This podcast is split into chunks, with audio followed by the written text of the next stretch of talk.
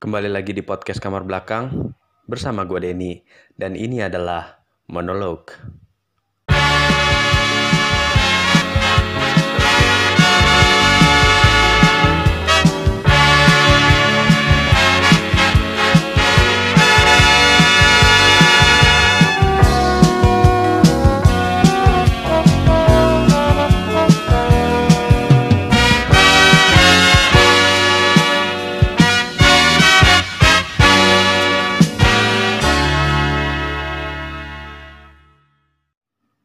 Tahu kalau ini adalah fenomena baru atau memang guanya yang baru update eh, akhir-akhir ini. Jadi eh, dapat lagi sih satu kayak gambaran gitu eh, di mana gua nih kalau misalnya balik kerja gitu terus ngeliat eh, ada ya gue balik kerjanya sih di misalnya kalau gua ngeliat di daerah Rawabuntu gitu ya ataupun di Rawabuntu Tangerang terus ataupun di Gading Serpong eh, area Serpong Tangerang Selatan. Gue tuh ngeliat ada eh, bapak-bapak. Gue sih ngerasa itu bapak-bapak ya secara secara tongkrongannya juga secara tongkrongannya juga bapak-bapak. Terus eh, dia tuh pakai pakai baju ya bisa dikatakan pakai baju karakter-karakter badut gitu lah ya. Tapi gendong anak gitu. Gendong anaknya bah, bahkan gue ngerasa itu anak kayaknya masih di bawah masih di bawah 10 tahun si 10 tahun ke bawah pokoknya. Dan ya mau cowok mau cewek gue tuh kadang suka nemuin gitu yang deket Q, di area di golf tuh yang kata deket Cubic BSD juga suka ada tuh. Dia tuh jadi jalan kaki gitu. Terus anaknya digendong di belakang kalau enggak eh suruh jalan suruh jalan cuma dituntun gitu. Dia jalan dah tuh. Udah kayak musafir. Enggak cuman lucunya adalah ketika gue memang lewat di jam itu katakanlah di jam gue pulang kerja dia ada lagi. Dan besoknya di jalan masih di jalan itu lagi. Cuman yang nggak tahu kenapa bisa pas aja gitu. Ketemunya tuh di jalan itu lagi gitu loh.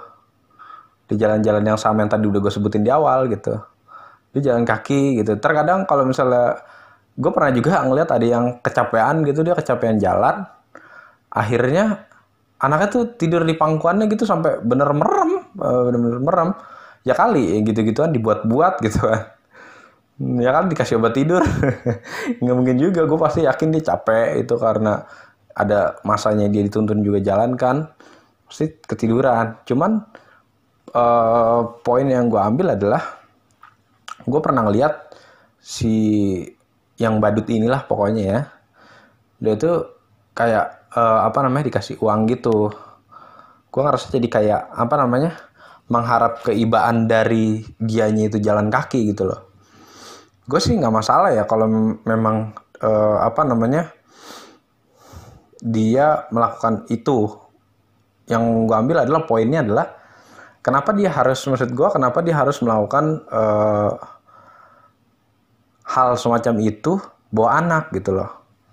Gue mikirnya gini karena kalau misalnya kita menyangkut ke poin keibaan yang tadi eh, harusnya ya doi lakuin sendiri gitu dong. Jangan jangan dia ngebawa anak memang yang semata-mata semata-mata nantinya eh, bakal dikasih sesuatu dari orang lain gitu loh.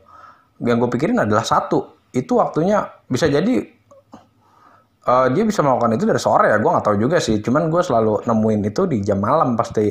Ya walaupun memang belum malam banget sih baru jam 8 jam 9an tapi eh, setidaknya yang dilakukan si bapak-bapak itu dia tuh melakukan ha- hal itu apa namanya kadang eh,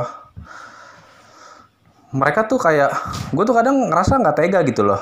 Kalau misalnya kalau misalnya kita kita sekarang reposisi aja deh Eh, buat kalian-kalian nih eh, sobat monolog nih yang punya memang sesuatu misalnya nih kalian ker- kerja gitu kan terus bawa anaknya gitu.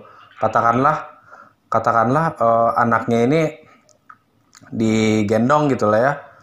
Tapi dia tuh melakukan ini apa namanya secara berangsur-angsur setiap hari melakukannya. Terus eh sekarang kalau kita reposisi lu tega nggak sih kalau misalnya anak lu kena angin gitu?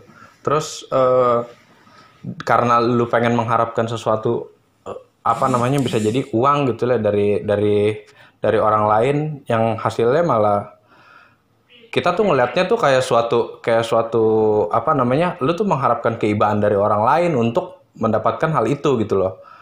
Yang gua tangkap adalah poinnya kenapa? Dan lebih parahnya lagi adalah kenapa poinnya ini adalah banyak gitu yang melakukan. Bukan cuman bukan cuman satu dua orang. Kalau memang cuman satu dua orang yang gua seperti yang gua lihat tadi di Rawabuntu gitu ataupun di uh, dekat-dekat Cubic BSD itu mungkin ya mungkin memang mereka karena nggak ada kerjaan lain aja akhirnya mereka melakukan itu. Tapi kalau misalnya yang gue lihat lebih dari tiga artinya kan memang kan ada template.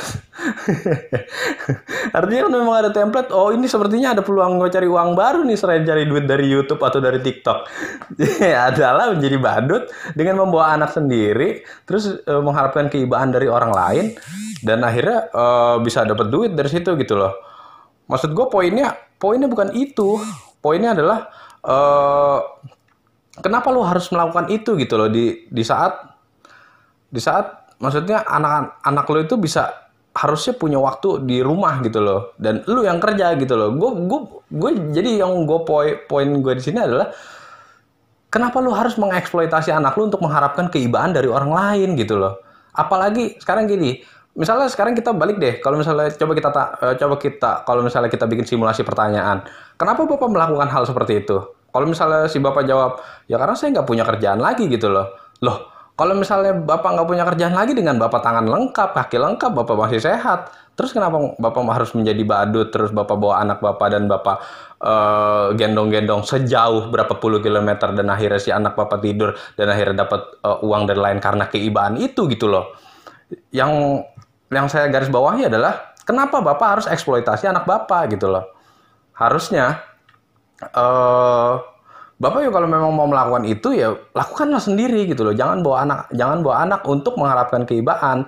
Kalau misalnya Bapak nggak punya kerjaan, ya coba cari kerja yang lain gitu loh. Misalnya katakanlah nggak punya ijazah ataupun uh, apa gitu loh, atau memang nggak punya skill lain, ya setidaknya cari yang memang uh, itu masih halal secara kerjaan, tapi Iya bukan mengharap bukan mengharapkan keibaan dari orang lain gitu, apalagi sampai mengeksploitasi anaknya sendiri. Sekarang gini, kalau misalnya bisa dikatakan eh, nggak uh, punya kerjaan, kalau nggak punya kerjaan, sekarang pertanyaan saya adalah itu duit duit dari badut itu apa namanya duit beli baju badut itu dari mana? Itu kan modal juga namanya untuk untuk mem, apa namanya untuk dia bisa muter-muter ke ke sana gitu loh. Uh, apa namanya? Maksudnya dia dia dia muter-muter dengan pakai baju badut itu dan dia ke, dan dia ke mana-mana uh, melakukan itu dan itu dijadikan template-nya di orang banyak gitu dan selalu membawa anak yang di bawah umur bahkan ya di masih di bawah 10 tahun. Jadi uh, ini sih bagian dari keresahan gue aja ya. Jangan maksud gue jangan sampai terjadi di di orang tua lainnya yang memang gue jadi ngerasa kayak lu malas dan akhirnya lu melawan itu karena biar yang penting lu bisa dapat duit dari situ. Nggak gitu, nggak gitu poinnya masalahnya. Gue sih apa namanya? Gue sih sangat menyayangkan aja kalau misalnya uh, hal itu terjadi berangsur-angsur. Gimana kalau anak lu sakit nanti? Terus lu tetap bawa secara apa namanya?